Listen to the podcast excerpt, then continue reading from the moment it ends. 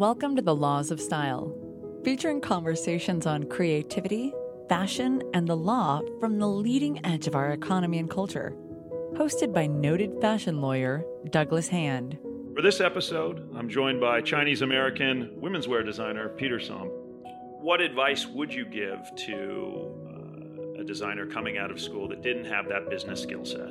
Know what you're good at and know what you need to get somebody else to do. Designing is is a very small piece of the pie. In your mind, what is the difference between fashion and style? Fashion provides a dream. Again, at the end of the day, it is how do you communicate your authentic brand message in the best way possible. Hello, and welcome to the podcast, The Laws of Style, downloading to you from the offices of the law firm HBA, high above Bryant Park in the Fashion District of New York City.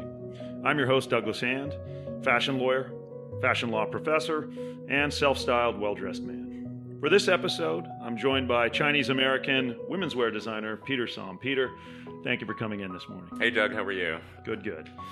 Well, so let's get right into it, Peter. Uh, you've worked at some major houses uh, over your career, interning at Michael Kors and Calvin Klein while in grad school at Parsons, uh, then working full time at Bill Blass and Tommy Hilfiger. So, going back to your school days um, and those internships specifically, did the internship experience at uh, those two brands enhance your experience, and, and what can you what can you say about that as juxtaposed by what you learned in the classroom? I think internships are a crucial, crucial part of the educational experience. What you learn in a classroom is is one thing, but what you learn on the job, witnessing you know, even if you're just doing sorting buttons or you know hanging samples, you're seeing a whole machine go. And at that point, uh, you know, Michael was a smaller business, not that multi million or billion dollar business it is today. And he was there. He was there. There was probably twelve people in the office. Uh, he answered the phone. I answered the phone. The design team was like six people, five people. Um, so that was a great experience. And then uh, Calvin at that point was, you know, a larger company, and so it was it was a great way to see kind of how two different companies worked. And for me, those were so important on, on every level to to really experience that. And not only that, you're at backstage at fashion shows with top models. That's so cool. At a very young age, right? Yep. Yep. How, how old were you at that time? I had gone to uh, Connecticut College first, and then I went to Parsons. So at that point, I was 25 or so, maybe. Okay. So yeah. the salad days, I guess. Yes, yes. Um, well, so let's talk a little bit about the state of design education here in the U.S. Um, are schools like Parsons, FIT, RISD, are, are they getting it right? I mean, are designers graduating with all that they need as a toolkit, or are there gaps in in what they're learning? I think what I've seen from having done guest critic uh, stints at Parsons, at SCAD, which is Savannah College of Art and Design, um, and seeing what the students are doing at other um, other design schools, now I think they're up to speed. I think it definitely took a while to break the traditional curriculum of, um, you know, the standard way of working. But the industry, obviously, as we've all seen, has had a huge sea change over the last 10 years. And now, finally, I think what we're seeing is um, design schools embracing this, uh, really hope letting their kids shine in terms of multidisciplinary uh, cross cultural uh, influences and techniques and, and technology. And I think you're seeing you're seeing you're seeing it. And I think the kids coming out have um, it's not just one way of succeeding now. And I think you see that in the industry itself. There's not one path to success. There's many different now. How about the business elements of starting one's own brand? And that's obviously not the path for every graduate. You know, many go into big houses and you know stay there for decades before launching their own brand. Some designers stay at a big house for their entire careers. Um, but given the proliferation of emerging U.S. brands, Do you feel that the entrepreneurship, the business elements are taught in those design schools, or at least mentioned enough so that uh, young designers, once they hit the ground, have a sense of, of what they should be hiring to to fill in terms of gaps of knowledge? I think more now than ever, um, the business side is being made super uh, super you know critical in terms of the curriculum you know, I think it's interesting. So many of the companies that have been started in the last five to eight years are started not by fashion designers, but by VC people, private equity people, tech people. So, mm-hmm. Who often have that background, an MBA in their yeah. pocket, or you know, and, and then they're and then they're hiring the design talent to to fill in where the product, you know, product is is is is needed. Obviously, I mean, for me as a product person, product is king, but the piece of the pie of marketing and technology are huge. Yeah. Yeah. Well, so upon graduation from Parsons, you began working for Bill Blass. And I know that was a close relationship. Describe for us this remarkable creator and his influence on you and your design process. Well, yeah, working for Mr. Blass was um, an honor and an amazing experience because I think at that point there were only a few houses that operated in this sort of semi couture kind of way. You know, Oscar de la Renta, Carolina Herrera, and Mr. Blass, and it was uh, it was old school. You got in at nine, you left at five. It was um, a- an amazing experience just to witness, you know, the workrooms, you know, the, the craft of making beautiful clothes um, and just seeing how you know the whole operation functioned. I, w- I was sort of like a super wide-eyed um, kid, really. I mean, I uh, one of my main jobs was you know making sure the archive was kind of kept in check. So for me, just wow. to disappear in that massive sort of locked off room and look at all these you know pieces from even his previous you know Maurice Rentner days and everything was was a dream come true for a kid. Where where was the physical plant? Was it here in the Garment District or? Uh, yeah, the, uh, 550 7th okay. Avenue, and there was another outpost just down the street. So he had to, two kind of places, but the mothership was 550, which again, a legendary 7th Avenue building. And so, given this is the laws of style, um, I, I'm curious as to how Mr. Blass dressed and presented himself in the office. He wore a suit and tie every day. Um, I'm sure it was bespoke. I'm sure it was custom. You know, one of my favorite images of him is he would get his hair cut in his legendary office. So he'd be sitting in a chair. The barber would come. He'd have his, you know, his his um the big thing they put on to you know smock or, smock yeah. yeah. and he'd be chatting away sometimes smoking um and the guy'd be cutting his hair in the middle of this sort of beautiful office yeah that's very decadent it's he was a dapper dapper guy yeah, old school yes um and it's perhaps a little known fact that Mr. Blass uh, was the first designer in the US who actually named his brand after himself, created an eponymous brand. Um, this is now, of course, quite common. Um, you yourself have an eponymous brand, Peter Som. Um, but how do you think this impacted his legacy? And, and I guess embedded in that question is the question how do you feel about the brand today? Well, I think it speaks to a larger question in terms of a, a, brand that is named after a person, how does that live on? Um, you know, in, in in the U.S. market, like which brands have you have have sort of lived and succeeded past their predecessor? And it's been it's been touch and go. I mean, I think you look at uh, in Europe, there's this huge tradition, Christian Dior. I mean, you, the names are endless. So it's interesting, like what is what is going on in the in sort of the the American arena of a brand sort of uh, living past its uh, its predecessor's death. Um, I think Mr. Blass, you know, was very smart in how he built his business. He was one of the f- first ones to have a full licensing world that, again, was very high low. And this was also in a day where it was very difficult to do that. Uh, in today's market, designers are able to sort of bounce back and forth between what traditional sort of price points are, and those barriers are pretty much gone in a lot of ways. But back then, if you, you know, if you look at Halston when he did the J.C. Penney, he was drafted by I think it was Bergdorf's maybe. So I think Mr. Blass was very smart um, in being able to sort of balance that. Yeah.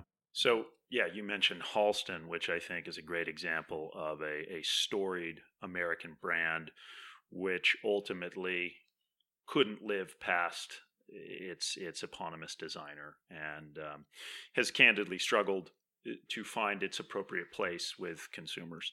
Um, the the the big powerhouse brands from the 80s and 90s. I'm, I'm thinking Donna Karan. I'm thinking Calvin Klein. I'm thinking even even Michael Kors. Is that their fate once those individuals truly depart from their brands? I mean, obviously Donna is completely disassociated from her brand now, um, and and perhaps you know to to embellish the question, how do the European houses, or how have they in your mind, the Gucci's, the Dior's, the Fendi's, th- those are brands that are family names, but have lived beyond the life of the of the first designer. How, how have we gotten it wrong as American designers to, to be able to maintain and establish that legacy? Well, I think the one thing we have to remember is these European brands started in the 20s, the 10s. They started really their his you know their history is is much longer. So what I think what we have to remember is a lot of these European brands, most of them were started in the first half of the 20th century, even the 1920s, the 1910s. So the European sort of houses have a, a long-standing tradition. They've had a lot longer to sort of build up their uh, their DNA and and their sort of their market share. The, the legacy, their legacy, know, women exactly. and and men to a degree, but women who their grandmothers wore that house. And, yeah, you know, there's there's more of a history there. Okay, that's yeah, and and so I think you know when you look at what I consider the pantheon of of great American designers, it's Donna, Calvin, Ralph, Michael. I mean, uh, these guys have started uh, much much later, so it's yet to see. Really, I think that's sort of the big the question mark. You know, I think for the European brands, the way their fashion system was for many decades was the same. Business as usual.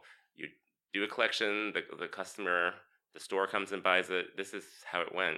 Now we're in a phase where um, all companies are having to pivot and to really react quickly as possible to massive changes in the market. And I think, you know, the American uh, these sort of American stalwarts uh, are having to do that as well. So I think it's sort of a time we'll see kind of thing. Yeah. But I can't imagine a Ralph Lauren going anywhere after you know he passes. I mean, I think that's one brand that has created a world, a community, a DNA that is so ingrained into the culture.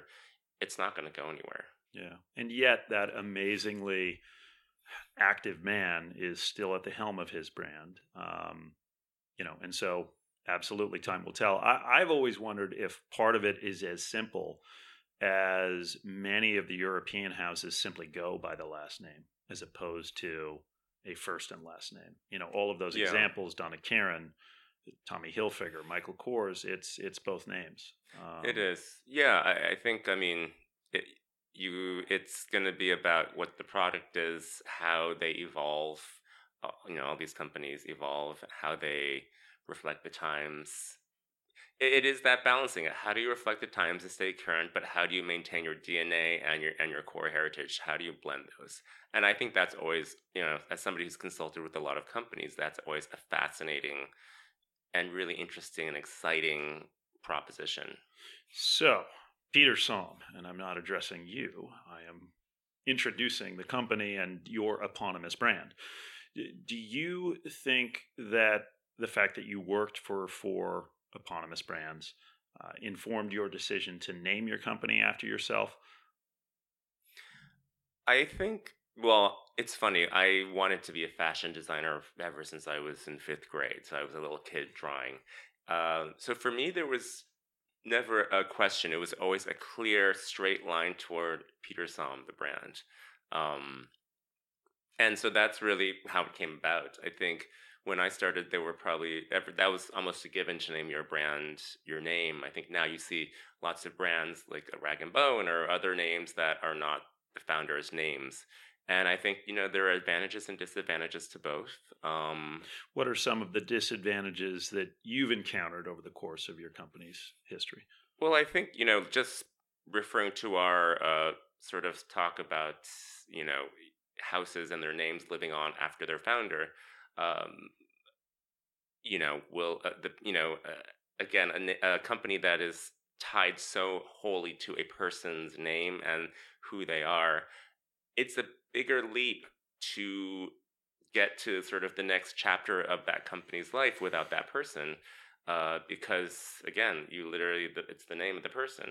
Um, you know, I mourn sort of a Geoffrey Beene like, oh my gosh, you know, this amazing talent who is now, you know, it's, it's, shirts and ties and that's that's what it is but it's not sort of the artistry it was mm-hmm. um, but you know a theory or a rag and bone or i mean there's plenty of other names uh, they may have a better sort of chance in terms of a longevity because it is the brand name is the dna not the person.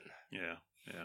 Well and from the investment perspective and, and the legal perspective you know um, legal advisors um, who have clients who are on the investing side are often in a challenging position to try to uh, convince their clients, the investors, that it is a riskless proposition investing in an eponymous brand because there is so much risk that is wrapped up in the individual. Yeah. I mean, I will cite John Galliano, perhaps, as, as a good example of someone still living, but whose name has been tarnished by the incident in Paris and, mm-hmm. and you know, um, perhaps one would say his personality, but how does one diligence that um, yeah. to be able to determine that you're dealing with someone like a Peter Som who is professional and who will do what he says, and you know that you've got both a great designer but a great spokesperson for the brand versus someone who is more risky. Um, and you know, you ask that question at one point in the individual's life. I mean, obviously, people change. Um, and you yourself will get to a point at a later stage of your life where things may be more or less important for you. Um, and that may inform your design and your view of brand. So I do think this isn't a question as much as a statement from um, you know the not so cheap seats of the investing public. It's uh, it's it's fraught with more challenges when you're investing in a brand like that as opposed yeah. to a theory or a Rag and Bone or a Warby Parker, which is a completely manufactured name. Yeah, I completely agree. I mean, I think the sort of the value proposition on a human, like a, a person's name and the legs that it may have to get you where you want to go are, are really based on that person. Uh, you do see a lot of brands now that like Perry Ellis, where it's become something completely different. Um, and you know, or you see a Kate Spade, which is now doing really well. Um, you know, with unfortunately the sad sort of may she rest in peace. Hor- absolutely, you know, horrible sort of sad yeah. passing of of the founder. But now that brand uh, is is doing well. So it's really, I think, about brand management and ha- you know, there's there's really a team of people. It has to be that magic mix of people at the helm of of whatever company it is to be able to take that company and transition it into into the next phase of its of its life. It is about leadership. Mm-hmm. It comes back to the people. Yeah, power to the people. well, on that point, you know, having having helmed your brand for a number of years now, um, what advice would you give to uh, a designer coming out of school that didn't have that business skill set? Uh, and how important is leadership on the business side? Um, and, and maybe some of the positions that are important to fill so that a designer can design and focus on brand and create story and do the thing that he or she is is best at yeah i think the first thing to um, understand is you know know what you're good at and know what you need to get somebody else to do it's really acknowledging that like okay i'm good at design, I'm good at product, I'm good at, you know, storytelling. You know, the all the other parts are is that and that's a big part. The other part um, is is vital. Otherwise, you're doing it's a really expensive hobby. Yeah. Um, I've often said that designing is is a very small piece of the pie. It's a wonderful piece of pie, and then that's the piece of the pie that that's the whole reason why like one gets into this business as a designer is that piece of the pie. But there's a huge machine that is the rest of the pie that has to happen for your piece of the pie to be able to get out there and to be seen and to be worn and to be you know um, to be uh, viewed to by the public. So leadership is at all levels is crucial. From the design side from the business side you know the marketing side production that supply chain part.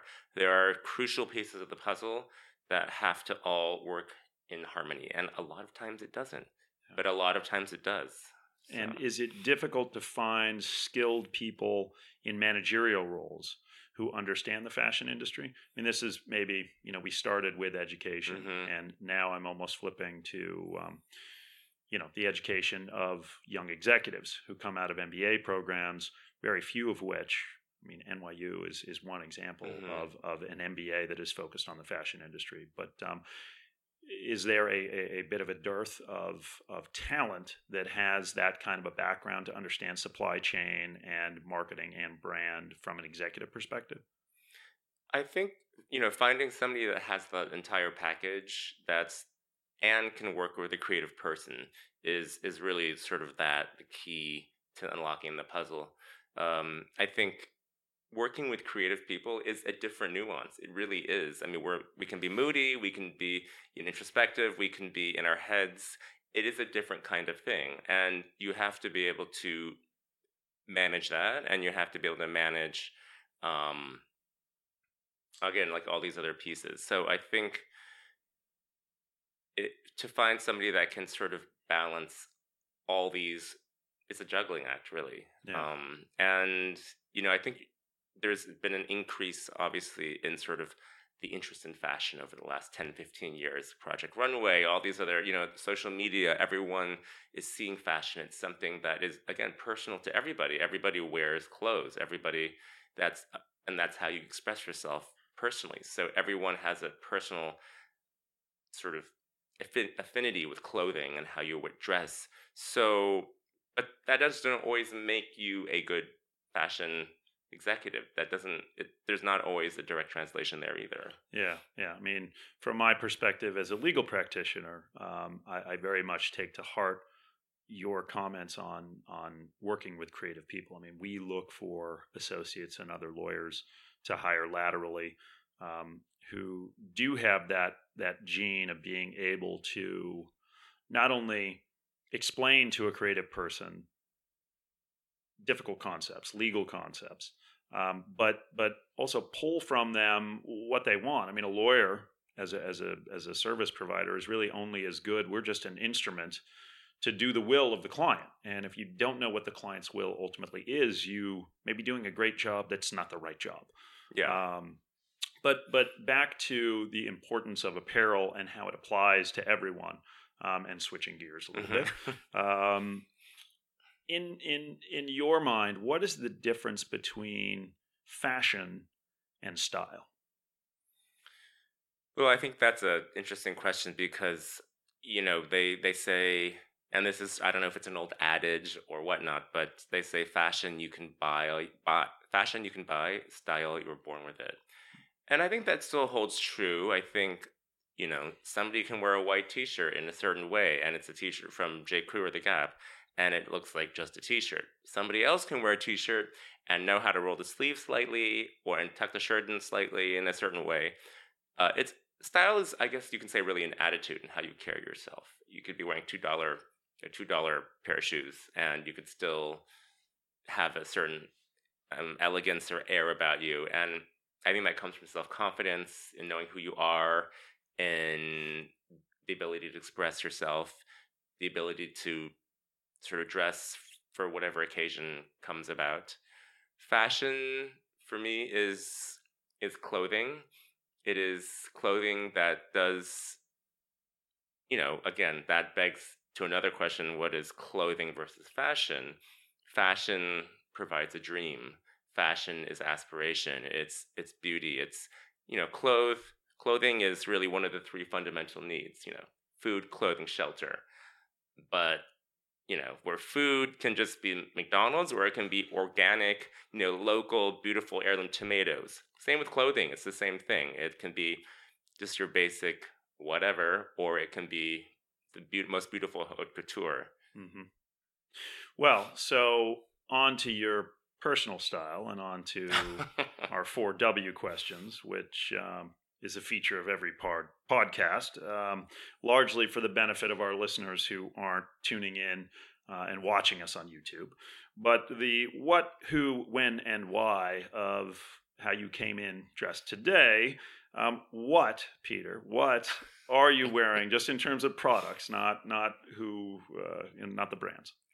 Uh, I wear a lot of black t-shirts or navy t-shirts, um, and a lot of well, I'm actually wearing black pants as well. Yeah, you're doing navy and Yeah. black, which is visually a subtle transition. Yeah, I sure. do love navy and black together. Um, I do usually wear a white sneaker that gives me a little exclamation point, I guess. And indeed, you are wearing Yes. white sneakers. Yeah. Um, I do wear khaki too in the summer. It's funny. Every summer, I tell my friends, "Okay, this summer I'm only wearing black, navy, khaki, white, and stripes," and they're like, "Okay, so that's like every other summer." And I'm like, "Yes, you're right." I tend to dress in a uniform, and I think, um, you know, I think I, you know, a lot of my fashion folk, you know, we spend so many hours looking at prints and patterns and imagining people wearing you know colors and everything that again it's just like i just want to wear something simple and clean and i can just you know do what i got to do I, I- think it. Uh, one one of your former colleagues, um, Michael Bastian, we were chatting about menswear in the summer, and um, what he said to me, which has always stuck with me, was navy and white, always right. true Yeah. very very true Okay, so so who you know uh, of the brands you you you've you've got you know light t-shirt, short sleeve t-shirt, light pants. You've got your sneakers. Who what what are the brands represented here?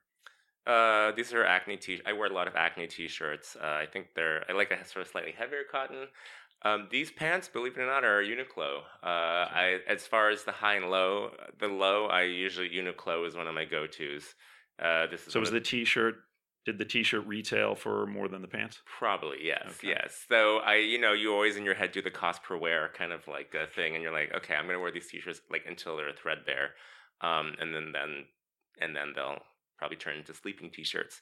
Uh, the pants are uh, the Tomas Maier and Uniqlo collaboration. Okay. Um, so yeah, I, I tend to stick with sort of all, a lot of the same brands. If it's on the higher end, Margiela, Acne, um, some Officine General. And and Peter, the watch, the glasses, the shoes, and the bag, because we're Oh yeah, I'm fashion. wearing- Fashion is more than just apparel, right? It's accessories.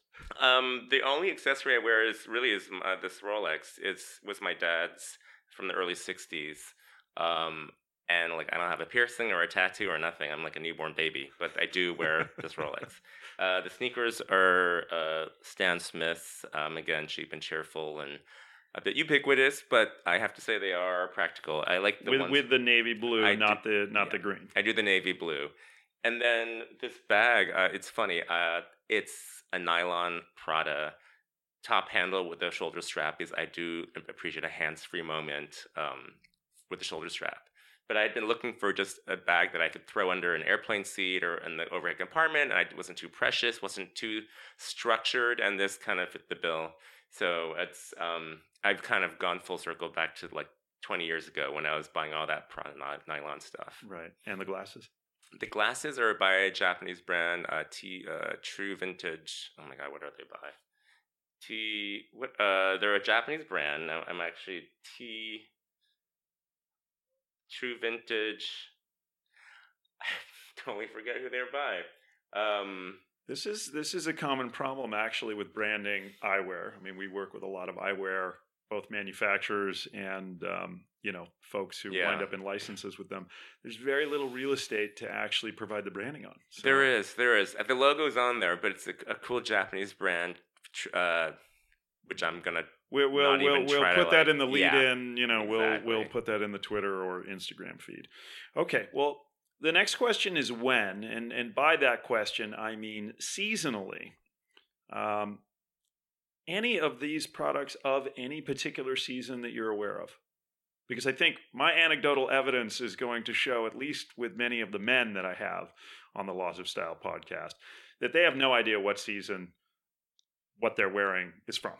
Yeah, you know, I think that reflects, you know, kind of how we dress, you know, in general. You know, even how we design. It's you design pretty much the same all year round, and then you maybe throw in a few heavy sweaters and a few coats, but that's pretty much it. I mean, I think I know the pants are a spring summer because they're kind of a lighter cotton.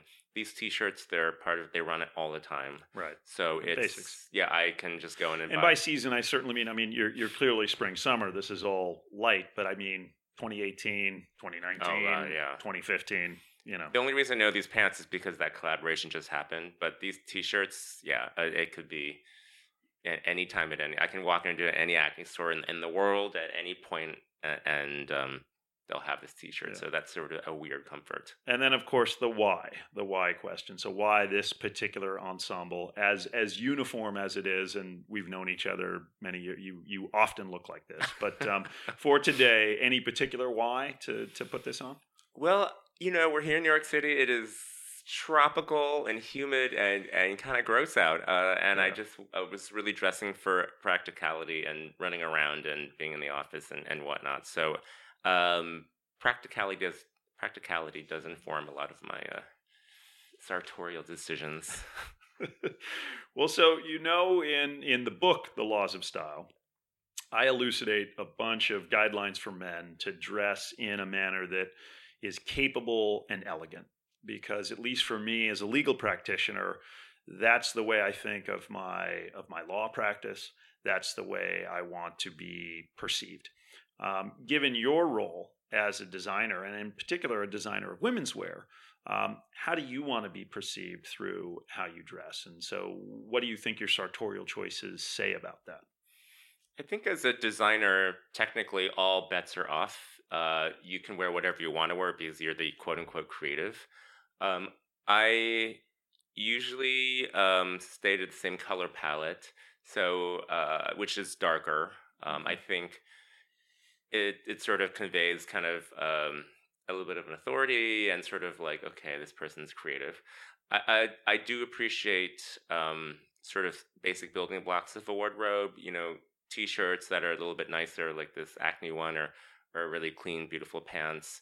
Uh, I do think uh, an unconstructed blazer is actually really important. Um, you know, in my field, you don't have to wear like a tailored sort of jacket and, and pant necessarily at any point. Uh, maybe a tuxedo, you know, when you're going to a black tie event. Right. But for me, I have a whole slew of sort of unconstructed uh, blazers, whether they're engineered garments or acne, that can I can just throw on over this and just change the shoes to um, like a brogue and and kind of be like Dressed up. yeah, I feel a little sassy and snappy.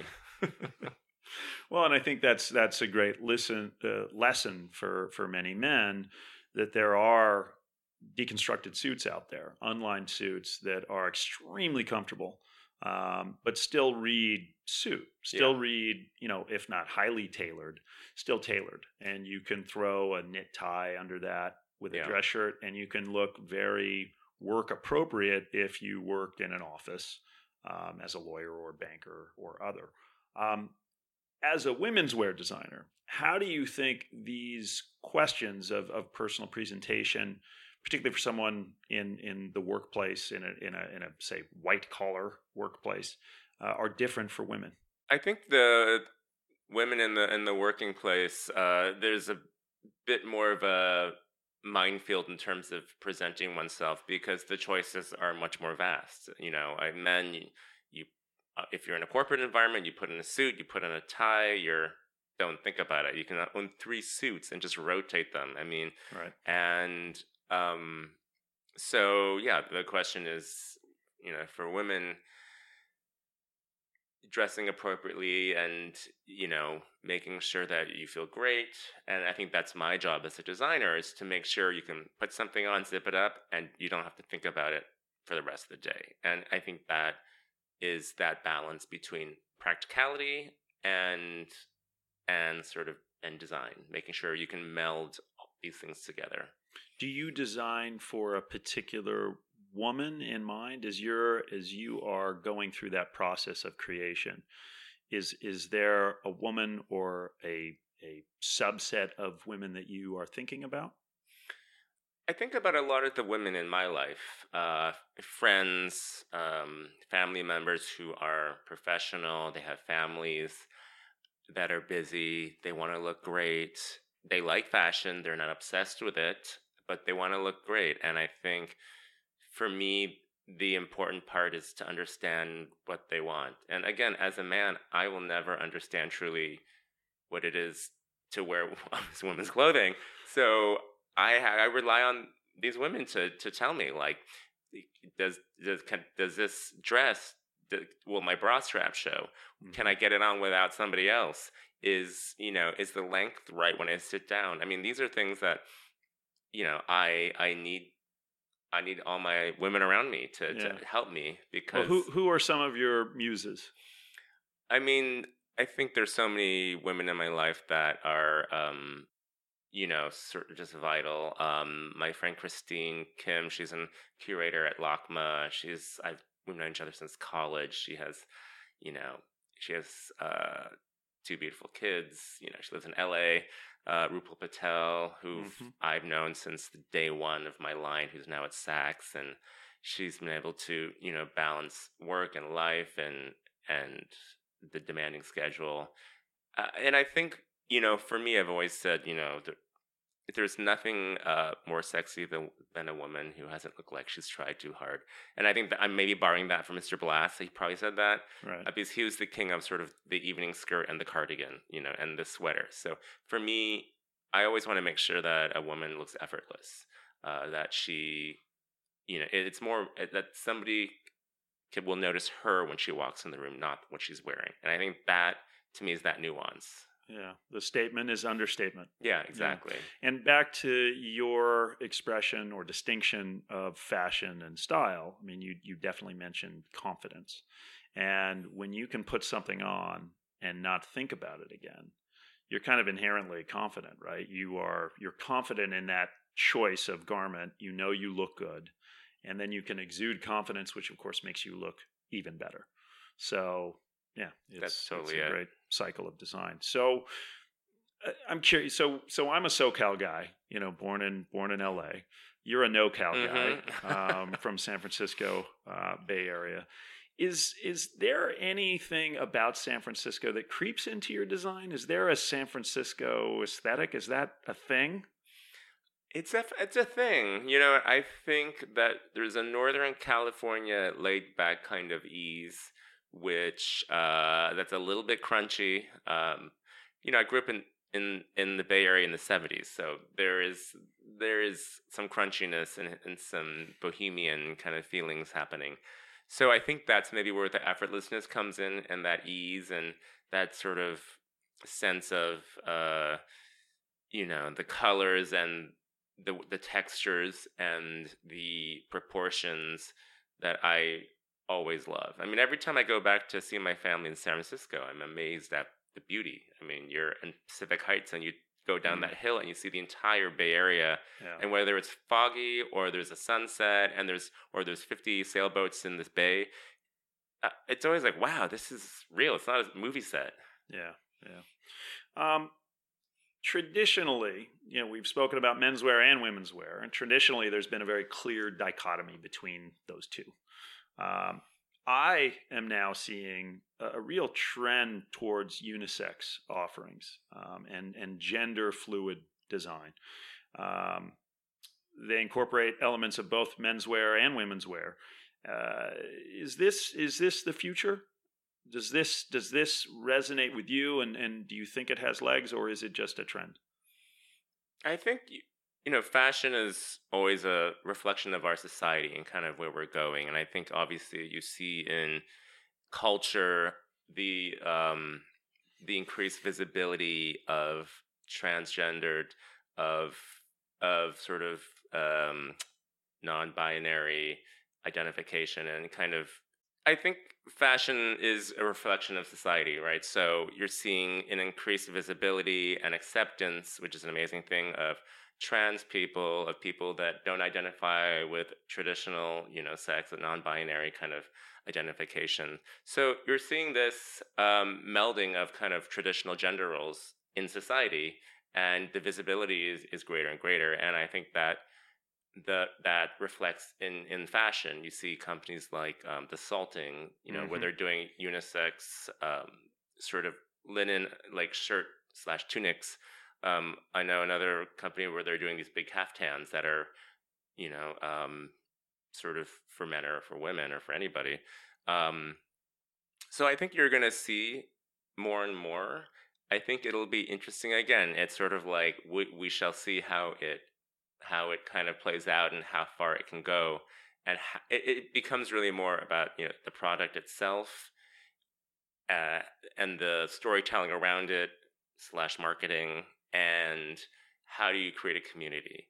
And I think, I mean, that speaks to the bigger question in terms of, you know, companies now. It's about companies now that are resonating are creating communities. So I think, I think that's you see that a lot in these uh, gender neutral brands starting. They are creating community because there are they're really at the forefront of this of this uh, movement. Yeah. Well, and interestingly, you know, we we have seen more and more successful direct to consumer propositions. Um, and and to a degree, this this is you know this is a branch from that tree. Insofar as I think traditionally in a wholesale model, you'd have real problems trying to sell a unisex line because who would you call the and, women's yeah. the women's buyer the men's buyer where would they put it you don't fit in a traditional box yeah. exactly exactly but but on that point um, and and speaking to to your um, observation that many of the new brands are actually started by Wharton MBAs and Harvard MBAs, Stanford, yeah, everything with yeah. tech backgrounds. Um, you know, the costs actually to start a brand, if it's a direct to consumer brand, have have arguably never been higher because what one needs to do is is vertically integrate as much as possible, and that requires a very expensive built out e-com platform. Um, in the past, if if one was reliant on wholesale accounts, you could simply design, you could wait for the orders to come in, you could hopefully through factoring or other you know financial um, bridging uh, pay for the orders, mm-hmm. ship them to the wholesale accounts, and and wait for the money to then come back in and yeah. you know bite your nails while you were doing that. but ultimately, you didn't need to come up with so much seed capital.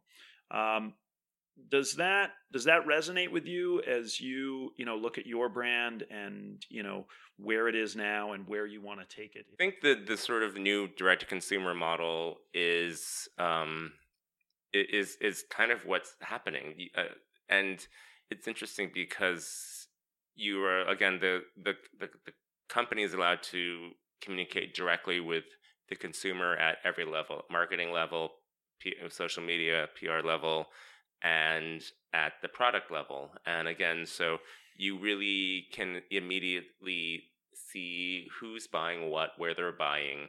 You really have sort of direct access to analytics and kind of the information that in the past we would have to beg our stores for selling reports.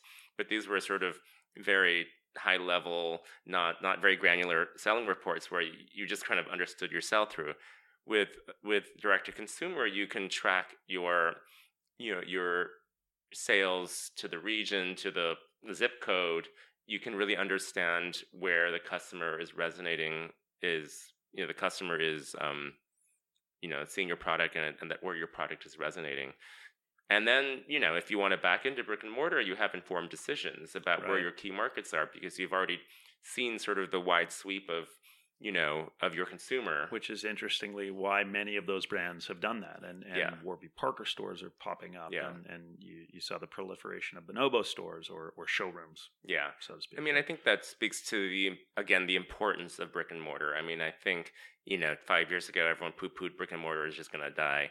And I think what it is is just changing. And again, we speak to you know the importance of experience of building community.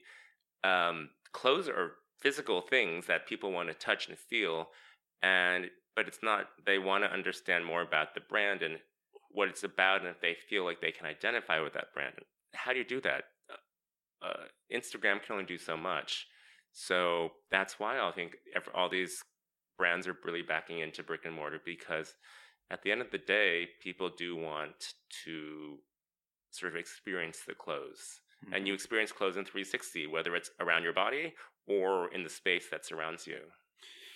And and speaking to additional costs, you know, as soon as you have customer acquisition and, and you're taking customer data, you're in a highly regulated world of, of consumer protection. Um, as soon as you're in brick and mortar, you're in a lease and dealing with landlords, and so your legal fees are undoubtedly high from an early stage. Um, this all speaks to those companies being fairly, uh, fairly immediately well funded by the venture capital uh, community, which is not a traditional model for designers to start brands.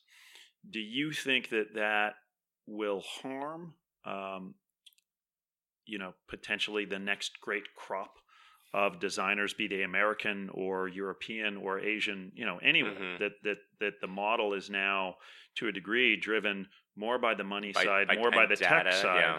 Than it is by some creative who just has such a pull to put their creation out there.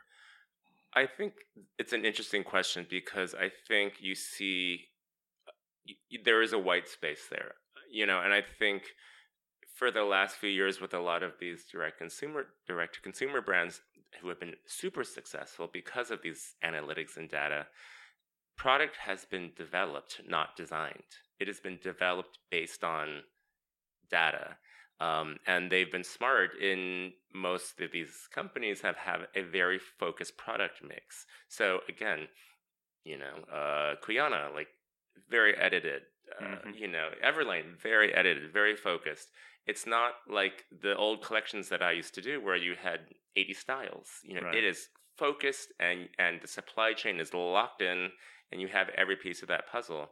So I think there is that white space for, you know, dialing the dialing the needle back a little bit toward, you know, the creative part and and, and product that is designed and that there's a point of view. So I think you're going to see sort of again that pendulum kind of balance out a little bit. Yeah, that's good good point.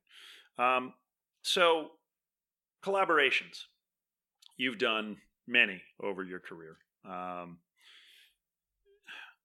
maybe walk us through, and this is perhaps for emerging designers, perhaps for young lawyers, uh, the process of of a collaboration becoming extant, right? Um, how does it start? Do you use a licensing agent or or some brand manager? Do you cold call brands that you like? And and what's the what's the process? And I'll sort of you know chime in from you know someone who's worked on collaborations with you um, as to what what the legal role is in that uh, timeline. I mean, in terms of collaborations, they can happen in honestly any of the above ways. You know, you can have a brand manager, you can cold call somebody. Now it can be an Instagram connection where right. two brands or people behind the brands feel a synergy and a friendship. So really, I think now in terms of sort of getting a brand acquisition, it is kind of uh, uh, uh, there's many channels to get there. In terms of how you build out the brand collaboration, you know, there's there's really only a few ways to do it. It's either you know a, a licensed sort of royalty model. I mean, there's a few other, or just a straight fee, or a percentage of sales, or whatever it is. Um, you know, brand collaborations to me are, are at when I was doing them are one of the most powerful ways to expand your community and expand uh, expand your brand recognition because you're really reaching you know, again, another pool of consumers. Right, right. And you're creating a press moment, of course. Yeah. You know, there's going to be this drop of usually, you know, if um, I, I, find the most effective ones are, are limited. I mean, yeah. Cert- certainly, you know, a lot of retailers have found that those are successful as well. Um, and so, so you reach out maybe through Instagram, maybe maybe you met somebody at a store opening. Um, when when do you call the lawyer? Do you work out the business terms so that the economics are fairly set, or do you reach out to us and say, "Hey, you know, we know you've done a lot of these. What how what should I be proposing in terms of the economics?" I usually would um, bring in a lawyer like you sooner than later because I think you want to. I want to speak to you and understand kind of okay, what should the deal terms kind of look like? So I can go back to the to the other uh, to the collaborator and really with an informed kind of you know checklist of what I should be expecting, depending on who's papering the deal. Right. Um, you yeah you you really want to make sure you understand what's going on. Like you know I don't want to sit there and negotiate for two weeks or three weeks or a month and then come to you and then we have sort of backtrack and sort of like sort of look at everything yeah i think it's it's a much more efficient use of time to uh, for me to call you right at the beginning or you know within the first you know few meetings and be like okay this is happening like you know i just want to let you know and this is kind of what we're talking about and then you know you'll have call outs that i won't even think about because that's what you do you know yeah i mean usually so from a business perspective uh, the collaboration is going to put more risk on one party than the other because one party typically will be handling the production, right? So if you do a collab with an eyewear manufacturer, with this cool Japanese company that we don't know the name of yet, um, they're going to be making the glasses, right? They're going to be making them whether they have their own facilities or they have relationships yeah, with, with yeah. factories. So so therein lies their risk because as we know, you know, they're going to have to pay for that up front and and the product isn't going to ship. So it's about the balance of that risk. And so if that's my client, I'm cognizant of that risk, yeah. and perhaps I'm wanting some financial co- contribution up front so that that risk is mitigated. Um, whether it's a royalty, whether it's a straight fee, that is really back end. That's that's the Mhm. parties, you know, paying each other. The, the the main other component that is important is the messaging, is the marketing element, because really it, it's it's it's more stuff. It's not it's not that this stuff necessarily must come out. It's two brands, you know, sort of creating their own unique story Yeah. in terms of getting together. And so the messaging of that and the consistency of that is very important to document and have agreement on, um, as well as the length of time that you can do it. Particularly if you know the, the, the cool Japanese eyewear manufacturer may be something that you you'd be happy to have that brand alliance and affiliation for for years. yeah If it's Kohl's, maybe that's something you want to be a short drop in a short time period because seeing Peter Som's name associated with Kohl's over and over again, no disrespect to Kohl's, but it, it would be a down market, you know, place for you to to have your products. Um, I'd be cognizant of wanting to limit that in time and very much restrict that and how they can use the trademark. Um, so those all get wrapped usually into a term sheet or or a letter of intent that that outlines the basic terms of the deal, the, the the most material terms, and the parties would agree to that and often would even sign a non-binding term sheet or letter of intent so that when they get to a long form agreement where they really are kind of paying legal fees in earnest because it's a fully drafted agreement that has a license and has you know the restrictions on use and has agreements on use um, they're sure that they have a deal in hand and that the economics are, are set and you know it, it's very much dirty pool to go outside the bounds of an agreed term sheet. It's not necessarily illegal but it typically means the parties say well you know you agreed to this back at the term sheet stage. You're now changing your mind. I don't want to deal with you. Um, and then that process of, of negotiating the agreement we would work with the client you or anyone else but it would really be from your perspective is this any different than the term sheet? Because when it comes to an indemnification clause when it comes to representations i'm making about my trademark i trust my legal counsel to know what the right balance of risk is. Um, if you have someone on the business side at your company that might be a closer relationship that we have with them. But you know when when we as a firm are dealing with true creatives who also happen to be the ceo of their companies we're kind of you know taking that role of, of making certain business decisions because you know we we do it so often Yeah, I mean, I think it's it's really that what's your return on investment? The marketing piece is a huge especially for collaboration, you know, it's about again storytelling and it's about expanding your brand reach. And I think you really, I mean, we've always entered into collaboration strategically, and it is about that mix of okay, the marketing, the storytelling, the sort of another piece of the puzzle of of the brand and how we can reach more people.